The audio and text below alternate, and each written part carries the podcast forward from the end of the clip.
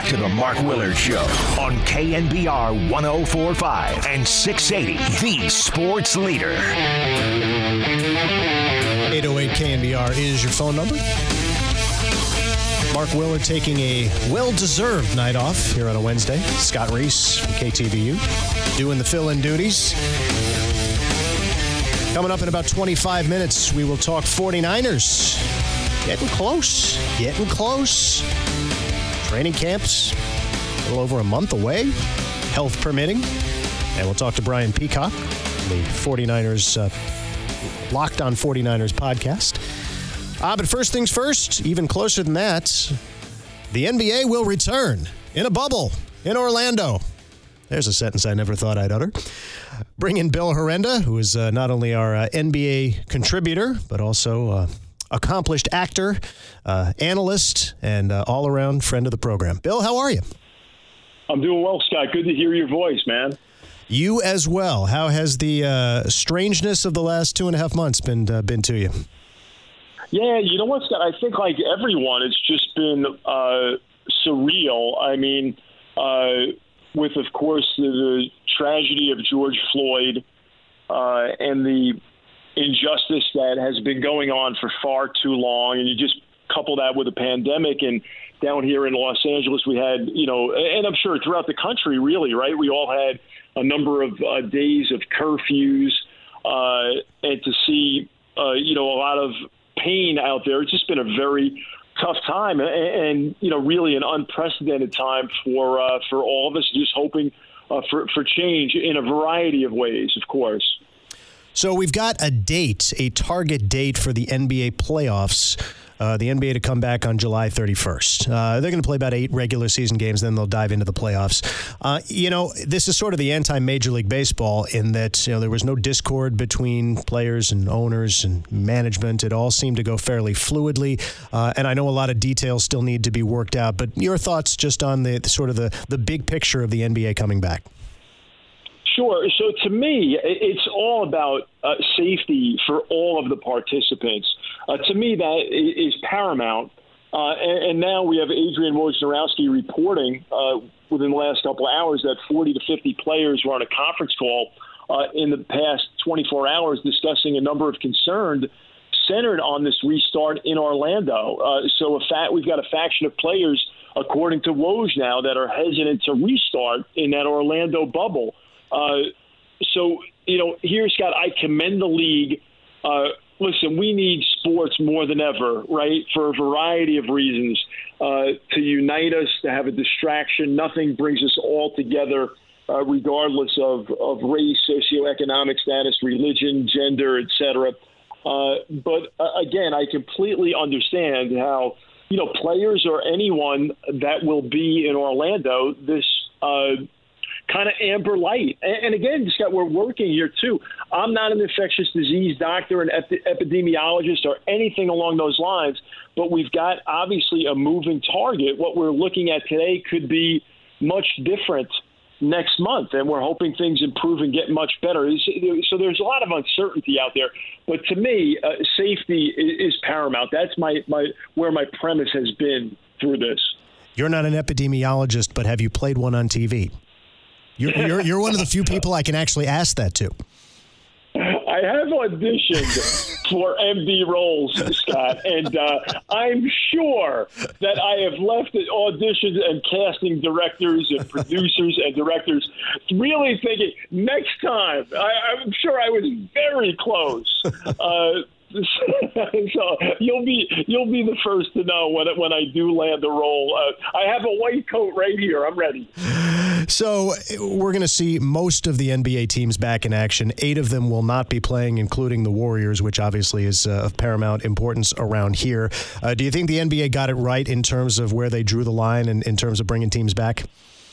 I think so, and, and of course, I you know, I'm looking here not from a scarcity mentality, of course, but you want as many fan bases engaged as possible. And I think they did a really good job of of expanding that. And I, I think it's a tribute to really Adam Silver's leadership and the NBA trying to be innovative here. So I was I was happy with that number. Uh, and again, you know, it's funny, Scott. I have uh, three daughters, and one of them has always asked me, Dad, why don't they do an NCAA tournament? Just do single elimination. And I'm also I haven't played an NBA on TV or in real life, but I try to explain to her the numbers behind it all. But uh, but I, I think that would have been outrageous and wild, and you know, uh, an Elam ending. You could go uh, obviously very creative here on the whiteboard. I'm sure they they entertained everything, but I, I do like where they came down with this. I think 22 is a, is a good number, and it includes you know most franchises. Uh, that's for sure. Talking with Bill Herenda of uh, NBA fame. He's a, uh, contributor to the show, does a lot of uh, uh, games as well, calls college basketball games at Bill Herenda on Twitter. So, do you expect that the details that are still yet to come are just dotting the I's and crossing the T's? Do you feel like you know we are uh, on on cruise control, virus permitting, in terms of getting the NBA back, or are there issues that you think could still pop up in terms of roster size, in terms of you know other other last minute details that could throw any wrench in this thing? Yeah, I, I do think that. Uh, this is a moving target, Scott. There could be things that come up. I mean, it's certainly just the uh, the environment w- that we're in. Uh, so many uncertainties, the uncharted territory that until uh, you know tip off of that first game, I think there's always a possibility that it won't get done. And I, and I do think that if you have a, a number of players, and, Woj is saying that there are 40 or 50 of them that were on a conference call. If you have a faction that you know, will not go to Orlando. Uh, you know, how does the league handle that? How do they manage uh, this deal? And, and, of course, you know, the NBA and the, and the Players Association uh, are trying to agree on a plan. Uh, that would allow players to stay home without consequences. This is according to uh, Woj and ESPN. So I, I, think that looms large over this. I, I really, I really do. All right. So let's assume we're going to have the rest of the season and we can actually start talking X's and O's and we can start talking about who's going to win the NBA title. Bill, who's going to win the NBA title? I mean, and does the layoff somehow affect your perception of the balance of power in both conferences? I still think, Scott, it's a talent league. You know, and listen, I, I think, uh, you know, listen, I think the Bucks are going to win this thing, and uh, that's not really a shift from the regular season and the balance of power, right? I, I mean, I, I think that would be the Clippers and the Bucks. I think there are a number of teams that could win it, and I always my fallback is defensive rating. We have only had two NBA champions over the last 20 years that have been outside of the top 10 in defensive rating. In 18, the Warriors were 11th; they were knocking on the door, and the Lakers were 21st. Now, when play was suspended, we had four teams Milwaukee, the Lakers, Boston, and the Clippers that were in the top 10 of both defensive and offensive rating. Listen, regardless of what team I'm coaching in Orlando, any of the 22, I'm saying this is to our advantage, right? You got a veteran team. We know how to play together. You have a young team. We're fresh. It's going to take these guys a little bit longer to get their legs. Believe me, I would be in there working it. Uh, but I do think that a defense would be especially paramount in this condensed environment because, uh, again, defense to me is always ahead of offense. And it really, you look at the Lakers, and what a great job Frank Vogel has done with with the Lakers and so many new pieces. But I think that it's easier to pick that up to reinforce your defensive foundation, your principles, and I think offense will lag behind, and it'll take a while for offense to catch up. Therefore, to me, defense will be of even more importance in a condensed setting. You know, I, I hear you, and, and I look at the numbers, and the Bucks' uh, margin, scoring margin, is far and away the best in the NBA. But they're playing in the East. Lakers, Clippers, Nuggets playing in the West. I mean, how how do you sort of uh, adjust for you know strength of schedule, if you will, to steal a, a college sports term, uh, in, in, terms of judging you know how much better, if at all, better the Bucks are than say the Lakers or Clippers. When you know, let's be honest, the East is nowhere close in terms of top to bottom talent. Right, and and I would agree with that. I, I think that you know there's one team that really, to me, is scary that I, I would be worried about facing, and they don't get a lot of hype are the Raptors. Yeah. And I mean, this is a team that just personifies uh, uh, you know, Siakam first and foremost, and Lowry, and uh, you know, I go, we can go through the whole roster, VanVleet. Vegas personify the expression "playing hard in the NBA is a skill," and they, and they do that, and, and they're they're just a really tough team. And I, I raise them, uh, of course, because they are an Eastern Conference team. Uh, also, you know, you fall back to some of Hubie Brown's maxims. You know, this will boil down to, you know, can you remain injury free, assuming you know most teams come into this without injuries. Can you have your top three play to your potential, and can you finish close games? And I, I think the thing that we can't account for is just how this thing begins to percolate again. I don't think anyone can really predict uh, how teams will uh, acclimate and how, how quickly they'll accept accountability and chemistry, and, and they will do that, of course. I mean, that's key. But but execution, Scott. How will they execute? And I think that's the thing that just kind of. I think the playing field here may be much more level than that body of work and which conference is stronger than the other. Well, you can replace uh, can we remain injury free to can we remain virus free, right? Because that's really what we're, as much as anything else, going to be talking about when these teams all reconvene. Uh, Bill, let's talk about the Warriors. Uh, you know, Steve Kerr uh, was asked about, you know, if he would be in favor of the other eight teams having some sort of summer, you know, get together where they play games just to, you know, I don't know, get more game action under their belt for whatever reason. He was he was pretty emphatic that he said no, you know, I don't want any part of that. Didn't need to go to Orlando to be an also ran and, and you know not be in the playoff picture, and we'll take the practice time and, and leave it at that. Um, it, it, is that the, the, the correct line of thinking? If you're one of these other teams that doesn't have anything to play for in terms of a of a championship. I really do, Scott. I, I really do. I, I, think that's the right approach, and I, I, think you know for the Warriors, what you're looking at is uh, you know, the, the draft scenario, right? There are only four ways to get better the draft, free agency, trades, and skill development. And, you know, you look at those draft buckets. If you're one to three, you're hoping to get an all star. If you're four to 14, you're hoping to get a starter. 15 to 27, a rotational player, 27 to 60, a fringe guy.